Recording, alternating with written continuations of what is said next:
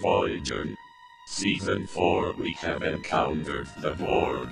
Elizabeth, Lindsay, and Will continue the theological discourse through the Delta Quadrant. Resistance is futile. Irrelevant. Your appeal to my humanity is pointless. I can't be sure, but I think there's more going on here than just a simple hello. Well, I think it's time we get back to our bridge. No argument there. Voyager, Season 4. Welcome to Voyager, a theological journey, affectionately known as Voyager, and we're now in Season 4. Yes, Season 4, Episode 3, which is called The Day of Honor. Uh, the Klingon holiday known as the Day of Honor comes around again, and this year B'Elanna Torres decides to embrace her Klingon heritage and participate in its series of ritual endurance tests. But blood pie and pain sticks are the last thing on her mind when an emergency necessitates ejecting Voyager's warp core. Torres and Tom Paris are sent in a shuttlecraft to retrieve it, uh, but the needy Caatati, Caatati aliens, judging Voyager's generosity a bit short, um, uh, commandeer the core and destroy the shuttle. Paris and Torres don EV suits and beam off just in time, only to find themselves adrift in space with oxygen running out. Accepting her impending death, B'Elanna voices her true opinion of Tom. Oh dear, and that's where the trouble starts. You can't have a deathless declaration of love over a nice romantic dinner or a sail on a lake in a holographic thing. No, we've got to be out in space about to die of oxygen deprivation. I just thought, you know, that's really pushing it. It, it, I mean, it, it's interesting because the whole uh, the whole wrestle through this episode is about um, B'Elanna's inability to actually be honest with herself, and and you know Tom regularly uh, throughout this episode, but I think in previous episodes too, is the one sort of pushing her to.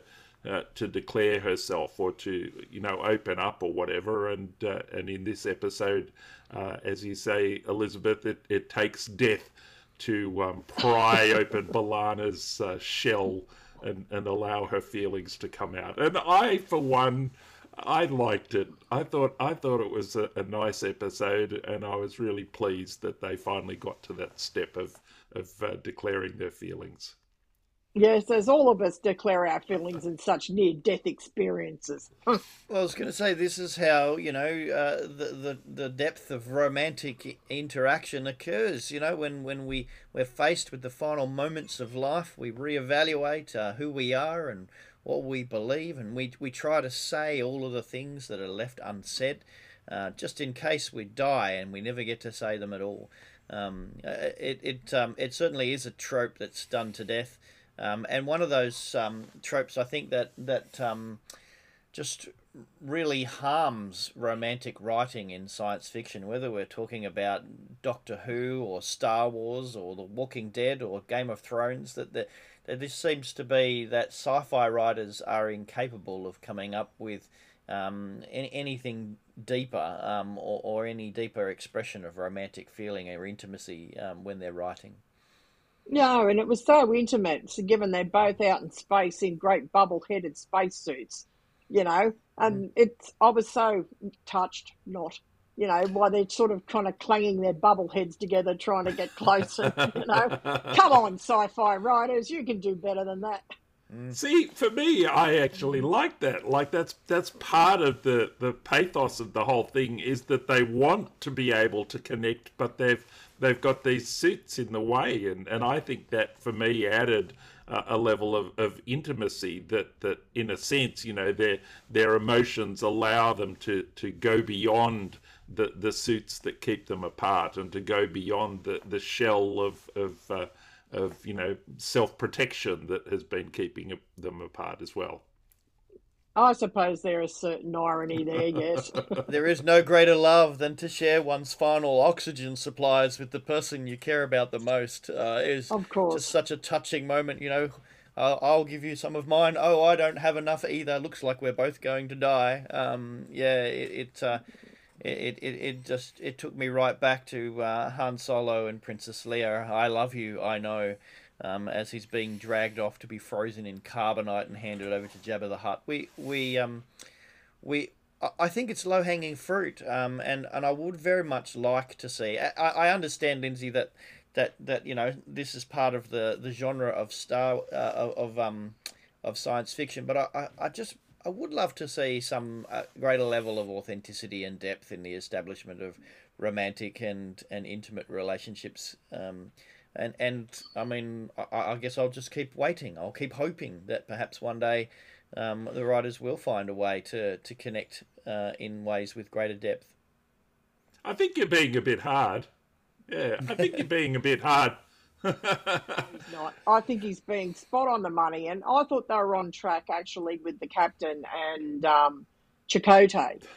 you know, when they were marooned. But even now, the way they've interacted and not interacted and backed off and come closer, I felt that was much more realistic, and the time frame was much more realistic than the B'Elanna and Tom thing. So here we are now longing for the days of hot tubs, monkeys, and stories about my mother. You know, like we're, well, the bar is so low now that we're actually saying, "Oh, well, look, that was that was romance on the planet with with the hot tubs and the monkeys." But um, well, you know, it was. back back then we weren't as happy with it because uh, so we've now got a new low. Yeah. no, I was happy look, with it. I thought I thought the hot tubs and monkeys were much more tropey, to be honest. And and and I say I think you're being a bit hard because while this particular um, episode and, and its trigger for uh, B'Elanna in particular to actually declare her feelings, um, you know, is a bit tropey. The the truth is that in the episodes that we've seen and in the episodes to come, Tom and B'Elanna do have a, a very, I think, relatable um, kind of um, uh, relationship, you know, where they fly off the handle at one another and, and, you know, have fights and say, well, if that's the way you're going to be, you're going to live alone. And, and I think to myself, I, I can remember that kind of interaction with my wife, you know, at various times where we've we've flown off the handle and said things that we don't mean and you know gone over the top and and and the the prickliness and uh, then the the tenderness and the unexpected times and the laughter. I I I really like this relationship. It it rings true for me. And the fact that it it sort of you know comes to this particular step of culmination in space hey we're watching sci-fi after all. Uh, I don't mind that, Lindsay, but but uh, you can't tell me that you know that it's realistic that uh, um, you know the imminent threat of our own mortality and some oxygen deprivation is the best way for us to actually reconcile those differences. I mean, and and, and I think I don't mind the. I thought there was some good realism in their relationship turbulence, but but I I mean it, it's once again that Deus Ex Machina kind of thing, you know, that they, they're actually able to resolve those issues. So maybe next time I get into a fierce argument with somebody I love, I should um, work out how we can both be threatened by imminent death so we can actually make up and be friends again. Hold your breath until you turn blue, perhaps. yes, that's my problem. I've got no problem with the relationship, Lindsay, and, and the realism of the blow ups and the arguments and stuff like that it was actually, you know, the the deathless promises of love as you face death that I thought was, I don't know, over the top, I suppose. And I'm thinking, wouldn't it have been better if they could have resolved it the way normal people do, normal people on spaceships do? And let's face it, we do make our best decisions when deprived of oxygen. I mean, you know. Absolutely, we do. You know, she could have been psychotic by that stage and it's absolutely hallucinating. Did she actually mean it? I suppose we'll find out. Ah, you're both cynics without a romantic bone in your bodies. We are. the thing I did like about this this storyline that we've got here with the Day of Honor um, is is the way that it deals with rites of passage, um, and and so rites of passage have this significant, um, uh, I guess, role when we're we're about to cr- cross a threshold. So, so I mean, there are ex- examinations of self and who we are and and how we connect to the people around us during these times where you know we might be about to die or we've just been born or we're getting married or and and I love um, that this day of honor rite of passage has has occurred before um, in the Star Trek universe. We've we we watched Worf go through his day of honor with his uh, pain sticks and his friends gather around him to support him because he has no other Klingons. So I mean uh, cultural rites of passage are, are are extraordinarily important for us in terms of understanding our place in the universe and our journey through it. And yet, um, in our Western society today, we, we appear to have dismantled most of them and they, they kind of aren't there anymore. Yeah, I'd agree with that. I think rites of passage are really important, and I think we're losing them in Western society in many ways, or we're replacing them with very shallow types, you know, tropes of rites of passage. Though I have to say, I was really disappointed by this Klingon rite of passage. I thought it was trite and superficial. Pain sticks? Are you serious? You get hit with pain sticks? Yeah. Is that the best the writers can do? There wasn't anything about sitting in solitude or wrestling with yourself or Not following some intricate puzzle. Yes, I know they're violent, but pain sticks? Come on. And that blood pie was a pile of mashed pumpkin or some such. It just looked utterly unconvincing. There is no greater way, though, for a Klingon to self reflect than to tuck into a sanctified Targ's heart after being hit by multiple pain sticks wielded by your closest friends. I mean, oh, I'm this, this is the way it is for the Klingon Empire. It's the way to glory and honour and understanding self. Well, no wonder they ended up having to make a truce with everybody if that was the case. Because if that's the best they could trot up, I mean, I was wanting something much more significant for a rite of passage. But uh, I found that being hit with pain sticks and eating some identified plate of pumpkin and another identified dried looking thing is just not cutting the mustard. I'm very sorry. It just didn't work for me. I think it's. I mean, it's worth noting that the the, the Day of Honor is a, an annual commemoration, so it's not a rite of passage in the same way as you know a an a, an entry into adulthood or or um, you know a marriage or something like that. It's it's something that is done on a on a regular. Uh, basis once a year, a bit like Yom Like Kippur or Valentine's something Day, like yeah? that, Yeah. like Valentine's Day, yeah. Um, but but the thing that that I, I I found really interesting in this is um, that uh, B'Elanna is not sure she even wants to bother doing this. So I, I found it really interesting as a reflection of someone with a, a mixed heritage, or um, perhaps it might be similar for uh, someone who's a second generation migrant or something. Um, you know, that sort of sense of connecting to your roots, but not being sure whether you want to or whether, in fact, that they're something that you've rejected.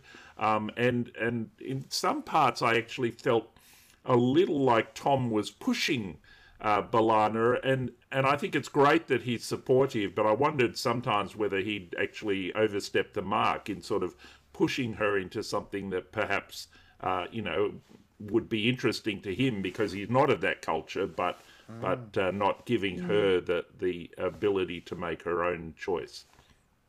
Yeah, I think that's a fair comment, Lindsay. I thought he was getting really pushy about it. Mind you, she probably needs pushing in some areas because she is hiding behind things.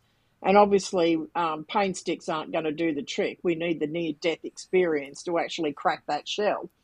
But yeah, They were on the right So- track, though. I mean, pain sticks. You know, maybe maybe if pain uh, sticks. if uh, if Tom had have persevered a bit more with the pain sticks, they might he might have got his "I love you" a bit earlier. So So maybe oh, maybe it was all pain sticks. Tom's Tom's you know uh, clever plot. He he knew that she actually needed you know the, the threat of death, and so he arranged it all.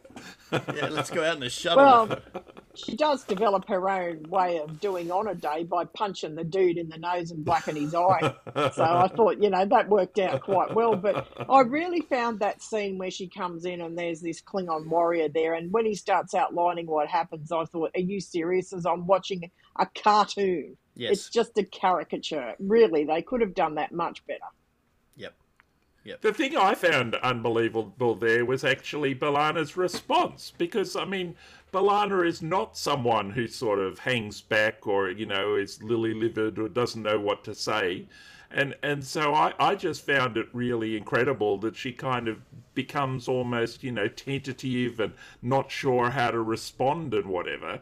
I mean, I think you know the real B'Elanna would have been much more likely to just you know bop the guy or something like that if she didn't like the, With a pain the thing. Yeah, with a pain stick, Ra- rather than there. all We- this sort of you know tentative stuff. You know that just didn't seem like B'Elanna to me.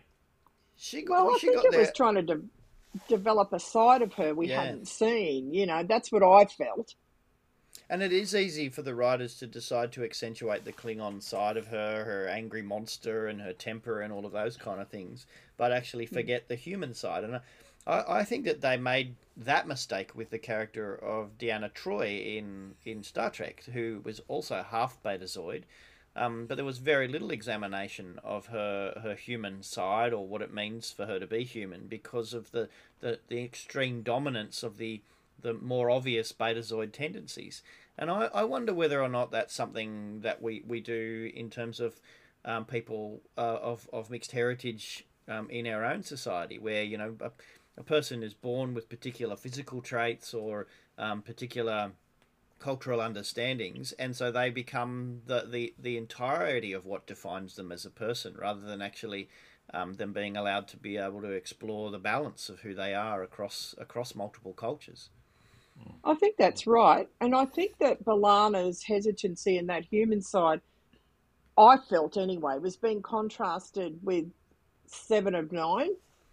Um, because we see in this episode more of her human side start to come out, where she does a random act of kindness and she said some things that really got me thinking about the Borg um, in a way that I'd not thought before. So I did wonder if that was deliberate. It could have been accidental, but I wondered if that was deliberate on the part of the writers. So you've got this defensive, angry B'Elanna whose hesitancy and insecurity is finally being betrayed, and then you've got We Are Borg starting to sound like I can make an individual decision that is an act of kindness that will help everyone here. Yeah, and you Um, get that yeah. interesting interaction between the two of them where B'Elanna is expecting remorse from Seven from what has Yeah. happened and and and um, Seven doesn't deny it or even attempt she doesn't actually even recognize like can't even it doesn't compute it doesn't you know what what what what would be the point of that how would it actually help or or, or be be something that's effective It doesn't even occur to her that remorse is something that actually should be a part of of her her response uh, to the Caatati. She she's she's out out Vulcaning Tuvok, you know. I mean, I, Yeah. I, I think that line "guilt is irrelevant" just sounds so Vulcan, doesn't it? Irrelevant. The thing that struck me the most about what she said is when Janeway has got asking questions clearly with the idea that she might have caused the accident. Um, what struck me is when she said, when you're a collective, when you're the Borg, you cannot be duplicitous. You've got, you know, another million Borg listening in on you, and basically, as it were. There's no room to actually lie. There's no room to actually be deceptive. You just mm. can't when you're a collective because they're all in tune with each other. And if you tried, they'd all know within nanoseconds. And I thought that's really interesting because I've, I've been thinking of the Borg as this particularly loathsome kind of species. And then I thought they're probably the most, the brutal but most honest species that we've yet encountered Yeah. in terms of how they actually function. So I like the insights that Seven is providing, for me at least, about some of the finer aspects of Borg. I don't know if it's culture, but how they actually operate in their universe, which I'm finding quite fascinating. And not that we're known for being overly political, but maybe that's what Scott Morrison was trying to do when he uh, attempted to uh, form a collective of himself in a cabinet during last year. Um, but uh, um, my my favourite meme, I have to say, was the one of uh, you know Da Vinci's Last Supper, and uh, all of the disciples of Scott Morrison. And I like the one where he was um at what was it? IKEA, it was an IKEA meme about him building his own cabinet, and it's all of himself. Yeah. I'm just really glad that it's come to an end because as a minister, I wouldn't have liked him to try to take over my portfolio. So, eh, like, look, we, we've had our little moment of politics there, but but I, I think you're right, um, Elizabeth. The, there is something quite quite attractive about the Borg uh, in relation to their ability to be to be one, to be connected, uh, to be known, and to know um, one another, and and um, I, I couldn't help but think about this this um, dream that's cast for us in um, in in um, in Corinthians about the mirror darkly, about being known as we know, um, and and the Borg kind of have that in a way that we we we can we can't possibly imagine. Well, it's that ax Greek word that's used of. Um, it's usually translated of one accord. It's homothumadon, and it means to be of one mind. Mm. And the Borg are homothumadon, as the apostles were on the day of Pentecost. They'd been praying, and they were of one mind or of one accord. Wow, Pentecost is an assimilation of collective collective thought. I hadn't thought about that for that. We, we well, are it, it, it actually is. If if you read it, it's one of the two Greek words my congregation know. They don't know that one, and metanoia is the other one. resistance is futile. We are the, the way. We are we are the, we are we are the way. Uh, your, your, Well, it's your- not the way. It's you're- we are of one mind. Your spiritual and uh, and distinctiveness will be uh, now servicing us. Um, Uh, very good. Now, just Anyway, um, it's interesting to think of that. Uh, Well, it is interesting, and actually, uh, I mean, it's fascinating how over the period um, of uh, Star Trek and even into more modern uh, uh, series, we look at the Borg from so many different angles, and, and I think they have quite a different flavor in different incarnations and series, you know. And in, in some, they're very much a force of nature, something you can't really understand. All you can do is get out of the way, and and then in others, they're very much this sort of hive mind, you know, with with that there's no thinking, there's no sentience, and then um, later they uh, bring in the idea of a Borg queen, I guess, drawing on the insect kind of thing, and and that then brings a, a sense of, of personality, and then you know the the various Borg, including Seven, but there are others who we find who are no longer part of the collective. They, they each give us a little a little chink into you know what it could be to be like Borg, and it makes me wonder, you know, like do we really know what it's like to be Borg? I mean, we've got all these different flavors of, of thing, but we don't. And, and it, it makes me think about, you know, how we, we think about other human beings and we immediately think that we understand what it is to be that person, but actually we're only getting sort of outside views from different angles rather than really knowing what's going on inside. Yeah. Yes, you've got to be Borg to actually literally read someone's mind and know what's going on. But even before Seven becomes humanized, I mean, she when in her initial dealings with the deal with Janeway, she's showing sentience, uh, being she is of the collective, but she has her own personality. I felt that's the first time I've ever thought of the Borg as being distinctive in some way, even though they're collective. They've kind of got their own attributes mm. and they're being developed more now. She's becoming more human and she's thinking it through. And watching that journey for me is really very interesting. And I think they've done a good job, the writers, with, with Seven. In And, and they do talk that. about how that's unusual, don't they? They like Janeway says, Yes. you've done this once before with Locutus of Borg. It, it's not their normal way of being. Yeah. Yep, and they and they they haven't attempted, as the writers often do, to do it all in one episode and to Yeah. actually have it done. They've learnt they've learnt from listening to us in the future that they need to actually start taking taking things out and spreading them out, doing some more foreshadowing and doing some more connecting, and and so so we're actually getting this slow release um, information about Seven of Nine and the Borg um, and the way that that's actually operating as well, which I, I think is really good. And, and it does show an evolution or a shift in the way that science fiction writing, not just in Star Trek, but was happening across the board in this in this late '90s period, um, as we're seeing a, a shift um, to be more in line with the kind of writing that we saw in um, in um, in Deep, in Babylon Five um, earlier on. So uh, that's exciting. I also had to wonder um, if you can ever possibly absorb someone else's distinctiveness and not be changed by it. Um, and so, looking at the Borg and their move towards using facets or assimilating facets of individuality, like Locutus and Seven, and then the Queen, um, perhaps these things are actually not occurring randomly, but because they're actually um, absorbing this individuality focus that actually shows them that there is some benefit to having um, greater specialization within different parts um, and leadership that actually perhaps is is not so interconnected. Well, that's true because they are constantly evolving.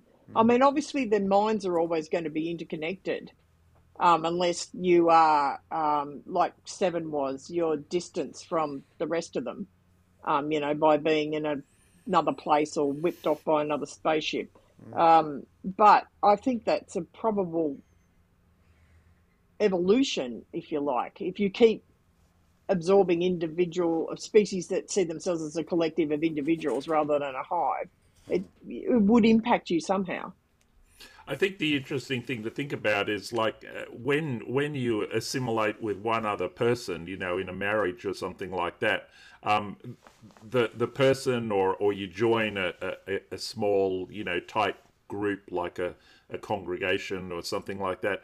Uh, there's a, a Or a very large yeah. or a cult. Yeah. Yeah. Uh, there's a very large impact um, because there's there's so much brought to bear, you know, in that assimilation, and it's one to one in a, in a, a partnership or whatever. Um, whereas for for the Borg, because they are all interconnected, if you absorb a million, you know, whatever they are, Caatati or whatever, that's going to have very little impact on the whole mass of Borg who are all interconnected. Uh, so you have to have lots and lots of um, uh, stuff feeding in to actually make a significant change, um, given given the way that they're all all um, one like that. So yeah, I think they definitely do evolve, but it's probably a slower evolution than might happen uh, in other species. Like a small drop in the ocean. Yeah. Yeah, But yeah. but that small drop in the ocean, like they wanted to absorb the species we encountered last time. The you know the ones that were Eight four seven the two. I can't remember eight four seven two, and their assumption was they would absorb their superior technological skills immediately. Now, if you can absorb the superior technological skills immediately, why not absorb the other stuff immediately? Mm-hmm. So I don't think you can have your cake and eat it too here. I think that if it's possible to assimilate something that you've all got straight away, it's possible to assimilate individuality in the same way if that's what that race is like. I don't know about 8472, but certainly they've absorbed a lot of humans and a lot of humanoids, so I have no problem with that. Certainly, we saw this in the Star Trek Next Generation episode called I Borg, where Hugh um, eh, became um, uh, an individual and was taught to be an individual by Geordi La Forge and, and Data. And then they released Hugh back into the collective like a virus, which began to spread through the collective and forced the collective to to cut off the cubes that had been infected by this individuality virus. Um, so so we, we, we kind of get a glimpse at the mechanism by which this occurs. That that that even though it might seem instantaneous, that even the fastest of networks actually have have a have a, a, a I guess a progression through um, the system that, that will actually cause it like an infection. And so the Borg were able to operate fast enough to cut some of those off. Um, so so we that was a fascinating um, couple of episodes where we had Hugh and then the the the Borg individualist rebellion uh, that actually came under Lore um, and uh, Data's brother. So we, we had this kind of really interesting insight into how some of the inner workings of the Borg networking works from that as well. And there's probably a difference between sending one individual back into them to gradually infect them, inverted commas, than actually assimilating a million of a race that you've just happened across and you, you think, oh, well, yes, we'd like what they've got and we'll absorb them all. Um, I would have think that would be a faster effect than just having one planted who then infects two, who then infect five, who then infect ten kind of thing. Yeah. I don't know what his R naught was. Now, can I um, raise a, a totally different uh, issue that um, uh, I found um, challenging in this uh, episode, and that is the Caatati. So we've been talking about, I don't know which is the A plot Oh, or the yes. B plot, but um, uh, you know the, the the other plot is these um, you know uh, refugees from the Borg uh, who are asking from help from Voyager, um, and uh, uh, at at first you know they ask for help, they're given help. And they, they go away grateful, but then they come back again and again asking for more and, and challenging Voyager, you know, saying, um, well, from where I'm standing, you know, we're starving and you've given us some, but you're all still really well fed and have all your machines and whatever. Um, you know, don't you care about, about us, you know, dying and suffering? Uh, and I found it really challenging, I have to say, and particularly, I think maybe as a minister, I've sometimes been in situations where I've had particular people who come and ask for help and come and ask for help and come and ask for help time and time again. And there's something within me that that that wants to rebel and say, you know, pull pull yourself together, get your act together, stop coming and asking me for help. Um, and then I'm challenged, you know, and think about what Jesus said. So, how how did you respond to the Caatati? I thought they were needy and nasty. Um, you know, I was fine with them the first time round with the masking. And I get what Janeway's saying. We can't give you everything because otherwise we'll starve and we can't run the ship and we can't help anybody else. And I think that's reasonable in the circumstances. But um, the Caatati dude seems to want them to absolutely bankrupt themselves completely and utterly and that it seems to me that they're a necessitous black hole that you could just never give them enough. You know, mm. if you gave them everything, they'd want the ship next. Um, and I felt that that was probably not a good picture of beggars. You know, not a good picture of needy people necessarily. It is challenging too, I think, but. Um, I'm not sure that Janeway's in a position to just hand over everything like they demand at the end. Mm. And they're being really manipulative and really ugly when they say, We've got your core and we're going to blow you to smithereens if you don't give us everything we want. You know, yes, maybe they're desperate, but I would have thought their negotiating skills could do with a bit of a spit and polish. Well, it's quite possibly that the best of the Caatati have been assimilated by the Borg, so these people are not necessarily the best and brightest of the Caatati either. That that that um, you know, that there is a sense in which um, when we when we I guess read in our, our own texts um, about those who have been taken into exile and, and, and the infighting and the squabbling and and, and and I guess they're coming with a, a sense of entitlement that actually says you know we deserve to to to have these things um, because of the crisis that's hit them. So they they may I would read from it that they were probably a reasonably affluent and entitled society before this yeah. occurred, and that they actually then um, uh, were, were, seeking to, to to to to gain what they needed, still holding that position of entitlement, um, and and so that's that's that's cr- uh, affected them the way they are. No wonder nobody wants them. When she says, "Why don't you land on a planet?" he said, "Nobody wants us," and I thought, I'm not surprised because they'd expect everyone there to be handing over all their crops and their houses and their weapons and everything they've got. Yeah, I, I mean, I look, I hear that, and, and and the the part of me that wanted to, you know, rebel when people come back asking for help time and time again agrees, but I'm still challenged to say, you know, on what basis do we draw the line? Like, if if we're actually um, coming out of a tradition where our, our, founder told us, you know, someone takes your cloak, give them another cloak, and uh, you know, the kind of um, understanding that that Jesus portrayed, where do we draw the line? Now, I I agree. You know, you want to say, I'm going to draw the line here because I don't want my family or my crew to starve or whatever. But, but where do you draw the line and why? And, and how do we ethically uh, say, uh, I'm going to give this much to, you know, uh, starving children in Africa, but no more? Um, you know, it's important for my family to have extra clothes or to go to private schools or to, you know, whatever it might be it's it's a really difficult ethical line to draw. I think it comes a lot closer to home too, especially um, for the church these days, as we we have churches that are actually in a greater level of desperation. Um, clinging on to their their silos and their property and their tradition and their history, and when two churches reach, uh, I guess, a, a, a, a, certain level of desperation, they may decide to come together and have a conversation about what it might be like for them to amalgamate or join together. Um, but it's amazing the assumptions that get made when this happens. That, that that one group will try to say, well, how are we strong enough to be the ones who will will take over the other? Or uh, like that, that that there always seems to be a need for humility in any kind of reconciliation and exchange.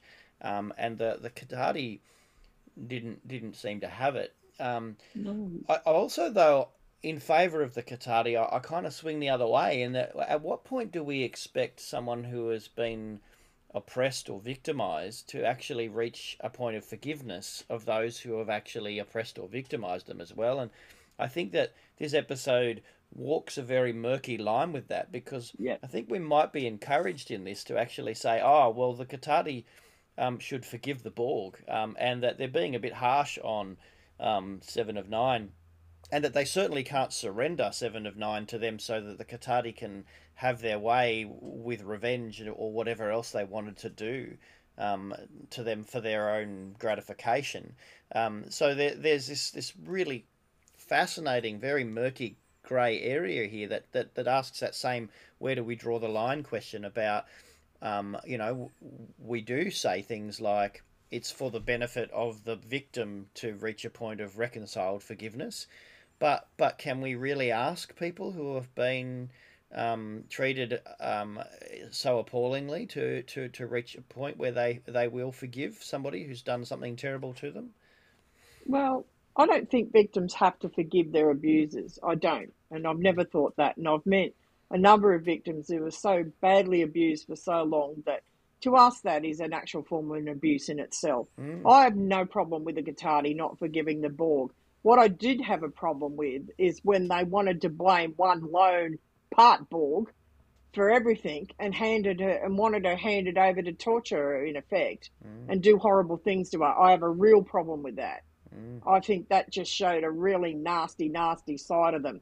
I'm not asking them to forgive them, but you know, you don't have to take a defenseless, almost humanized part Borg person and torture them so you can live out your revenge fantasies. I thought that was really ugly. So are we saying that it is um, inappropriate for one being to, to take on the entire torture and damage and load of the sin of an entire race? Um, that, that that's actually an, an unfair request to actually um, force Yes, that yes, that we are saying that. I see where you're going, Will, and I'm saying yes. The whole idea of this blood atonement, sacrifice to appease God stuff of Jesus has never really appealed to me, I have to say. And I think there's other ways of understanding the crucifixion other than that, though I know that is a popular way of seeing things. But um, and she was willing to go, like mm. said Jesus. She said, I will go, and that will fix the problem, and maybe they'll let you go if I just surrender myself. Mm. And she's completely okay with that, which I thought showed immense courage. It might be part of her makeup as part of the Borg bit, but you know, I thought for them to demand it though was just unreasonable. In the same way, I thought it was unreasonable. We have the high priest reported in the Gospel of John saying it's better one man die than the whole nation be destroyed. Mm. I think, um, I mean, I, I agree it was unreasonable, and I agree with your characterization of the Caatati as, you know, not very nice um, as as they're revealed through the episode. But uh, I'm I'm again challenged that you know I think there's a part of those of us who are privileged would like those who who are oppressed or needy to be uh, appropriately in their place. To yes, they can ask us for help, and then when we give them the help, they're meant to be nicely grateful and say that's wonderful, thank you so much, and then crawl off back into their place and stop bothering us. And and the reality is, when you've been oppressed and when you are living on the bones of your bum and you're facing starvation and whatever, you are not going to live into that kind of uh, you know uh, preferred outcome for the privileged, and and nor should you be expected to. Um, you know, and I, I, I, I just think it's it's easy when you've got when you're Voyager and you've got it all uh, to be to be annoyed at the people who don't have it all bothering you. I think the context is important here because Voyager is a self contained unit. It doesn't have a home base that it can just fly off and, sup- you know, restock its supplies or anything like that. And they're not particularly religious. Some of them are, but most of them aren't, as far as I can tell. Um, and I think we're in a different context. However, having said that, I agree with you about us in the church. And I think one of the differences of this episode, and for me, is I would happily share what I've got as an equalizer with people who are poor. But to do that well, you've got to strain, change the structures that oppress. Mm. We need to actually change the way our society is structured and things like the capitalistic you know let's it's all about making a profit and exploiting resources. All of that has to change. I would happily live in a small little hut thing maybe a bit bigger than a tiny house. I would and and happily share half or whatever it is i've got with people and we'd all live in little tiny houses and be equal that kind of thing would not bother me but it won't work unless we change all the structures. And in the meantime, the best I can do is give money and stuff to charities that work with really poor people to give them pride and dignity, to educate them, to teach them skills, to have their own employment, not just have handouts, to stop supporting places that exploit workers and have kids in bonded slavery, you know? That's a really big deal for me as I sit in this house that possesses me because I've got too much stuff and I never know what to do with it. You know, if I could do some good with it, I would be happy to share it. But mm. it just seems to me that we need to change the structures of our society to do that in a way where it's really meaningful and really does create equity, not just equality. But Voyager, in its self contained little climate, where it's a society in and of itself, can't change its structures it's not possible for it to change the structures of the Caatati either. All it can do is give a handout to the best of its capacity. So that's how I see the two as being slightly different, even though there is a lesson here, I think. Mm.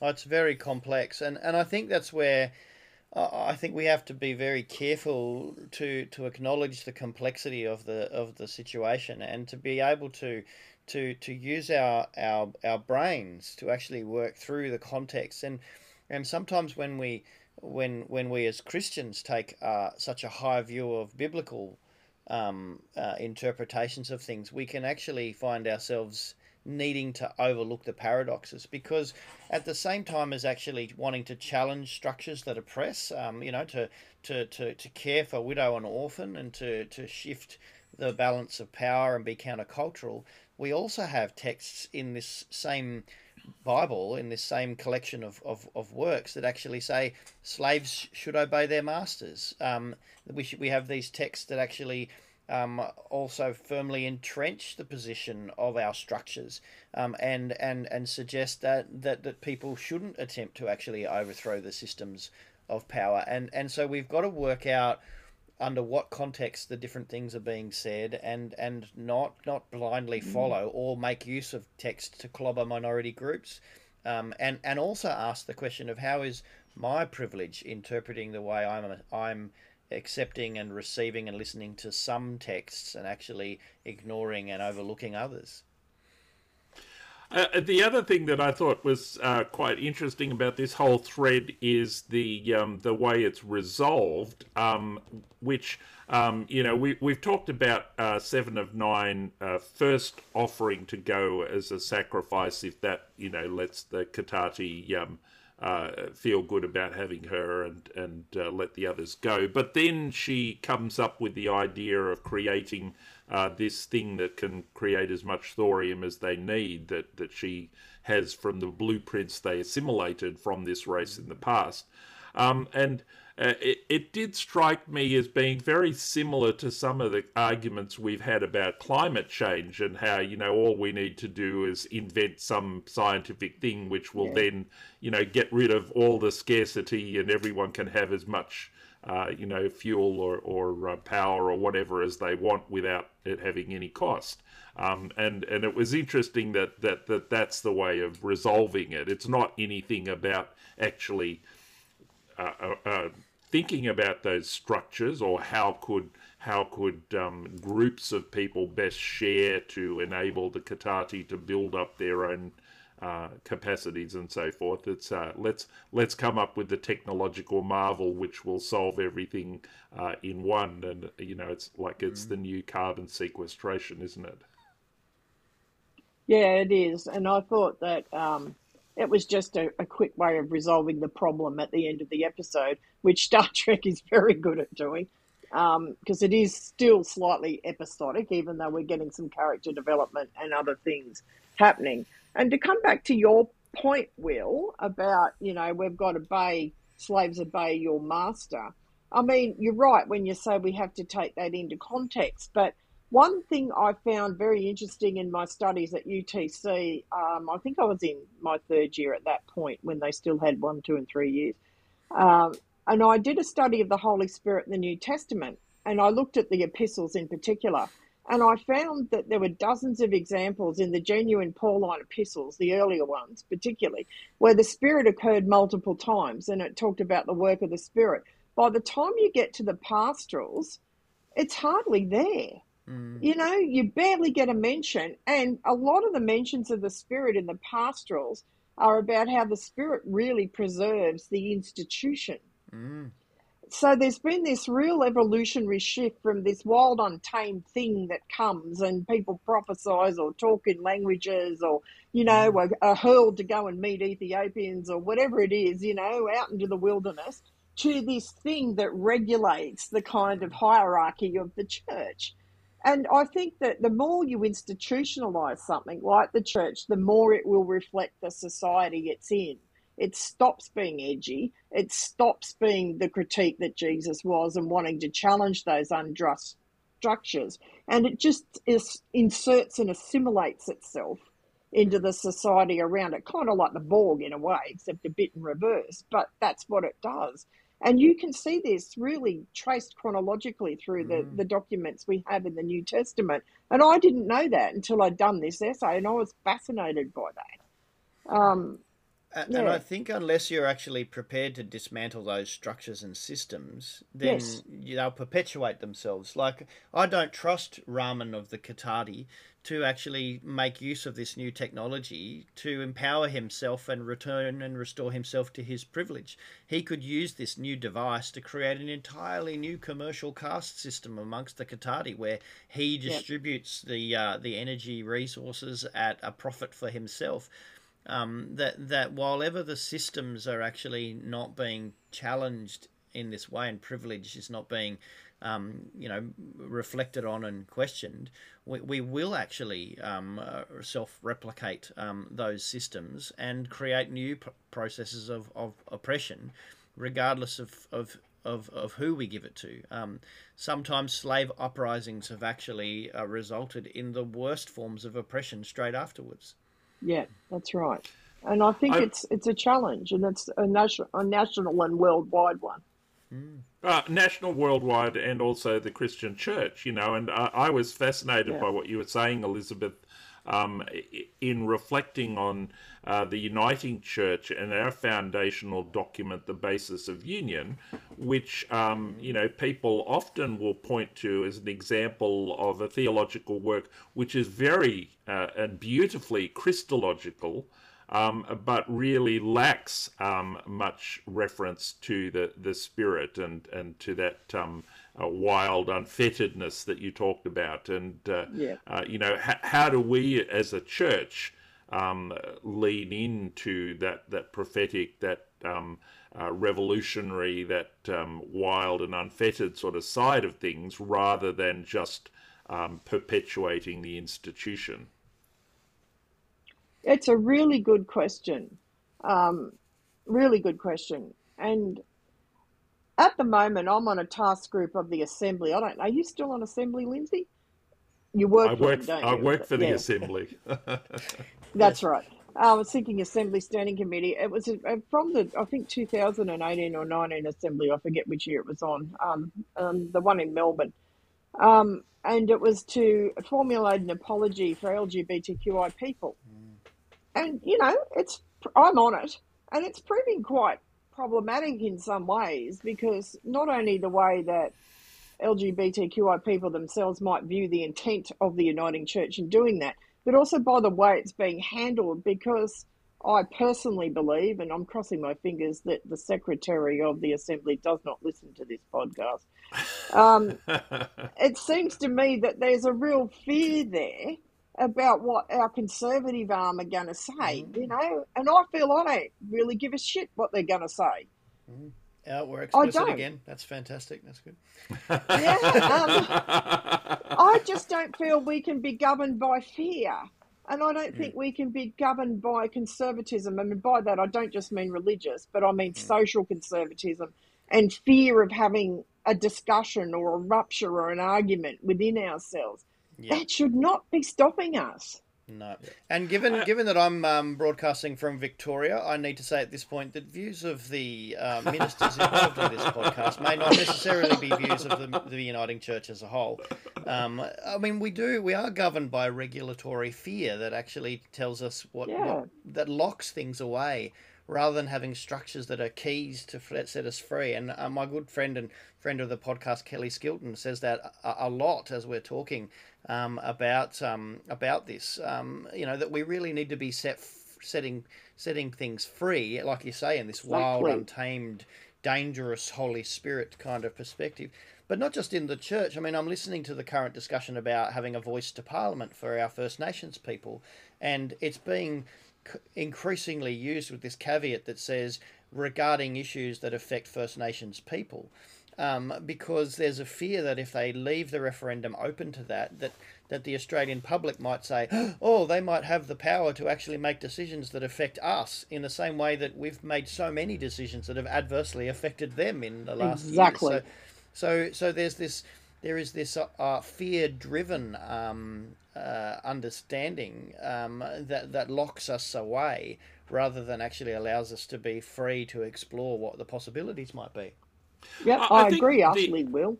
The, the other dynamic uh, that that's there, and it actually I think reflects in this episode too, is that um, in in looking at that um, apology to LGBTIQA plus people, what does an apology mean if you haven't changed the things that hurt people? And uh, I mean, this is this is part of what's going on, Yeah. you know, in the whole.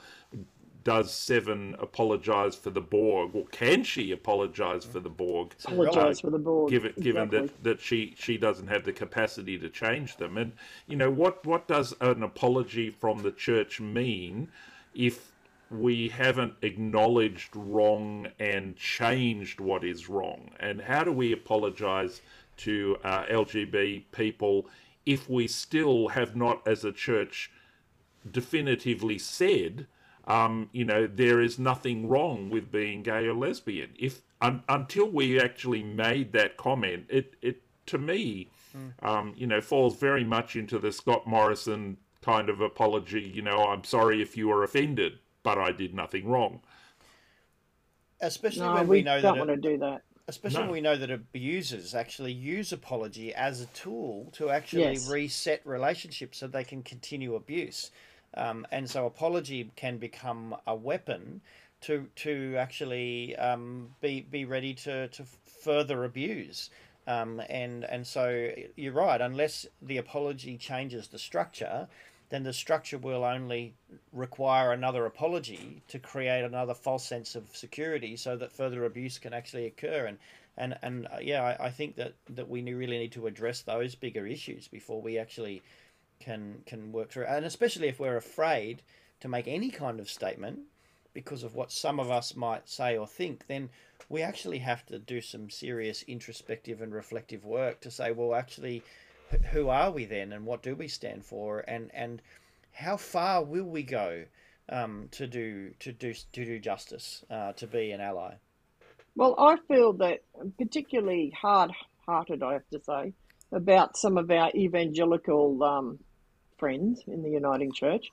And if they want to throw a big hissy fit about this and say we're not apologising, it's a sin, rah rah rah, I am happy to put in the wording of the official apology the Uniting Church, excepting for the ACC and that floating synod or whatever it is down in mm. South Australia and half of Queensland, apologises for. I'm happy to actually name the ones you know that don't want to do it. If that's what you want, good. We'll name you there, and we'll have that sit there.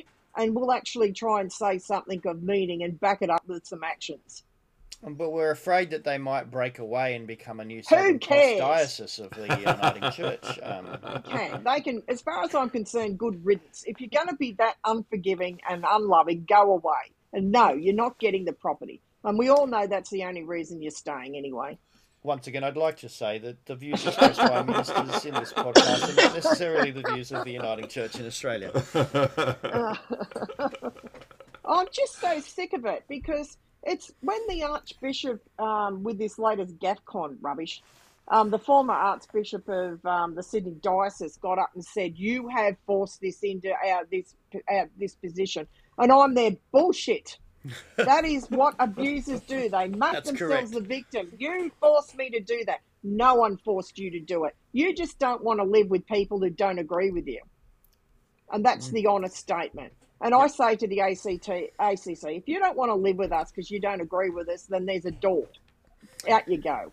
Uh, once again, views expressed by ministers in this podcast are not necessarily the views of the Uniting Church in Australia. I'm Oh, retiring dear. soon. I don't care.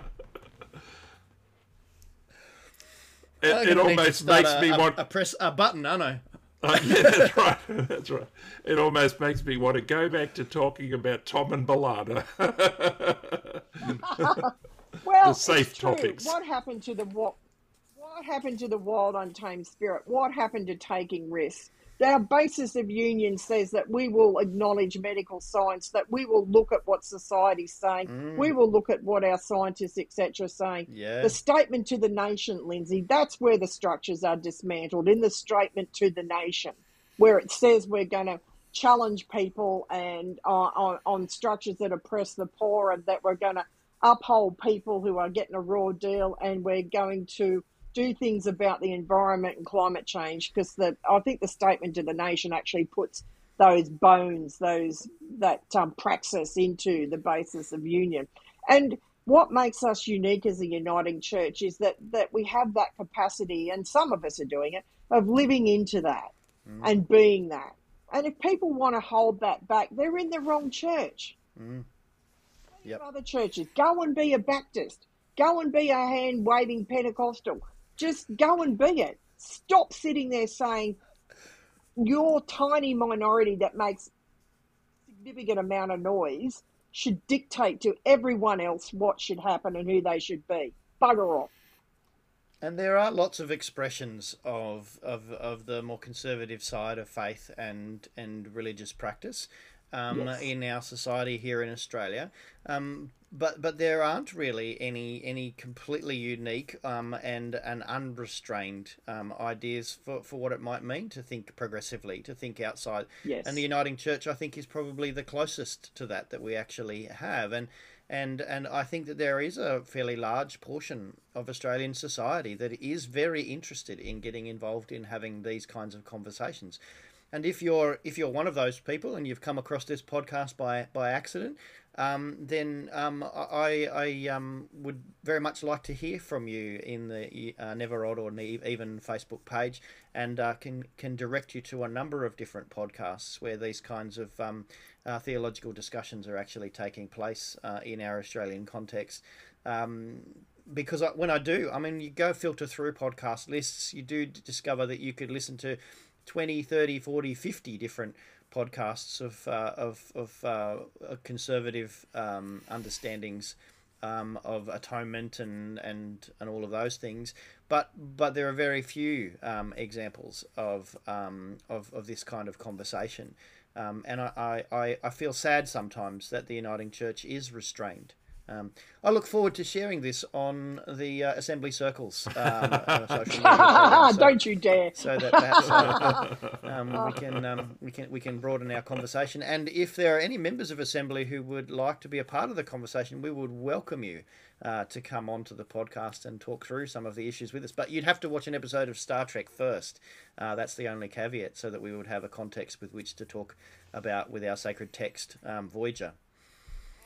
Do. Um, I mean, I think that there are individual uniting churches out there that really are trying to do something about this. And, you know, Lin Hatfield Dodds, who's the convener of the task group, the apology task group, she came in on Zoom because she had COVID. She couldn't come in person, but she came into our Rainbow Christian Alliance, you know, and it was really good. It was a very open, honest conversation mm. where she asked, What would you like to see in an apology?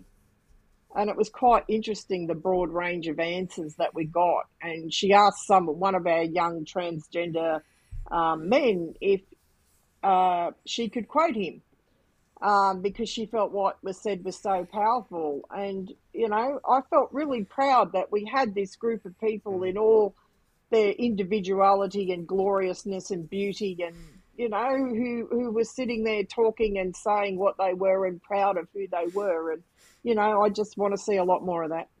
Mm. Amen. And we're expecting Elliot too to come and talk to us. Yeah, well, uh, certainly it would be would great to have Elliot and that conversation, and and uh, and so Elliot's my, my son who's transgender. Um, he mm-hmm. is uh, speaking in in so many places. I couldn't be prouder uh, that the other week he was actually invited to go and speak to uh, the medical pro- professionals at the Royal Children's Hospital um, to give them an understanding of the patient's perspective um, from a transgender uh, perspective. Um, and and so there is, I guess, a real importance and significance in listening, um, yes. and and and that that comes from from all sides. That you can't make an effective apology if you haven't listened to what's exactly. Well, part of our brief is to consult widely and talk to as many people and uh, almost all the letters of the rainbow alphabet are present in our rainbow congregation. So it's rather a unique group in the Uniting Church in some ways that there's so many people there that fit that bill. And it's quite a lot of transgender people in it. Um, a surprising number, actually. So, and there's one about Elliot's age. And as I said, um, she is transgendering to he at this moment. She's just got approval for her hormones and everything else. So mm. you know, she uh, it's he now. Um, it's with a new name, and you know, it's very exciting. So I think seeing someone like Elliot, who's actually made that journey much further along the way, for someone like our young friend, that will be really affirming. Mm, and that's absolutely. what we want. Yeah. Uh, just circling back to the uh, episode, and I, I think picking up that that sense of, of the good things that that happen. One of the things I was a bit uh, disappointed in was there's a great um, speech from Seven of Nine where she says, "I'm finding it difficult." Challenge to integrate into this group. It's full of complex social structures that are unfamiliar to me. Sounds like a church. Um, compared with the Borg, yep. this crew is inefficient and contentious, but is capable of surprising acts of compassion. Um, and uh, oh, that sounds like I, a church. It does. It does. Yeah. but but it the thing that I, I, I, thought was um, a shame was that in a sense this episode doesn't highlight that unexpected acts of compassion in the way that a, a different episode might have. Um, here, you know, mm. they're approached by people in need uh, who ask for help and they give them some help. And then there's, as we've already discussed, this sort of uh, running, you know, battle about how much help can we give and how much do they want and so forth. Uh, and I, I, just think there there are other episodes where they have genuinely gone out of their way sacrificially to do something for someone um, uh, unexpectedly as an act of kindness. And it would have been nice to have actually uh, save that line of sevens for an episode where you had that genuinely surprising. Oh wow, they did that, you know. Um, because I think that it, it is such a good line, and I think in a sense it was kind of wasted in this episode, um, where it wasn't highlighted as it could have been. I thought she was referring to what Tom had said to her. I might be wrong in that that's just the impression I got. She was thinking of that, where he said, We've all done things in the past that may not be part of us now or we're not happy about, and I'm here if you want to talk to me. I, I thought she was taking that as an act of mm-hmm. some sort of act as compassion. But that's how I read it, Lindsay. But you're probably right.